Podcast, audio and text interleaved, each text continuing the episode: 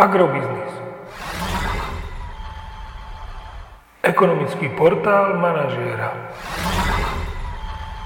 Prognóza cien agrokomodít pre 46. týždeň. Očakávané ceny plodín na burze Mativ na konci 46. týždňa. Pšenica 305 až 320 eur za tonu, kukurica 300 až 315 eur za tonu, repka 590 až 625 eur za tonu. Predpokladáme, že slovenské ceny jatočných ošípaných budú v tomto týždni pokračovať v pohybe v bočnom pásme okolo hodnoty 2 eur za kilogram jatočnej hmotnosti, respektíve v intervale 1,97 až 2,5 eur za kilogram jatočnej hmotnosti.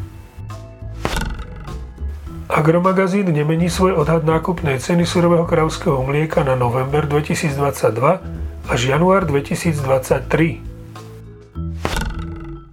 V najbližšom týždni by sme sa mohli tešiť na pokles cien nafty o 5 eurocentov za liter na úroveň 1,82 eur za liter a pri benzíne Natural 95 na pokles ceny o 4 eurocenty za liter na hodnotu 1,70 eur za liter. Podrobnejšie informácie nájdete v aktuálnej prognóze na portáli Agrobiznis.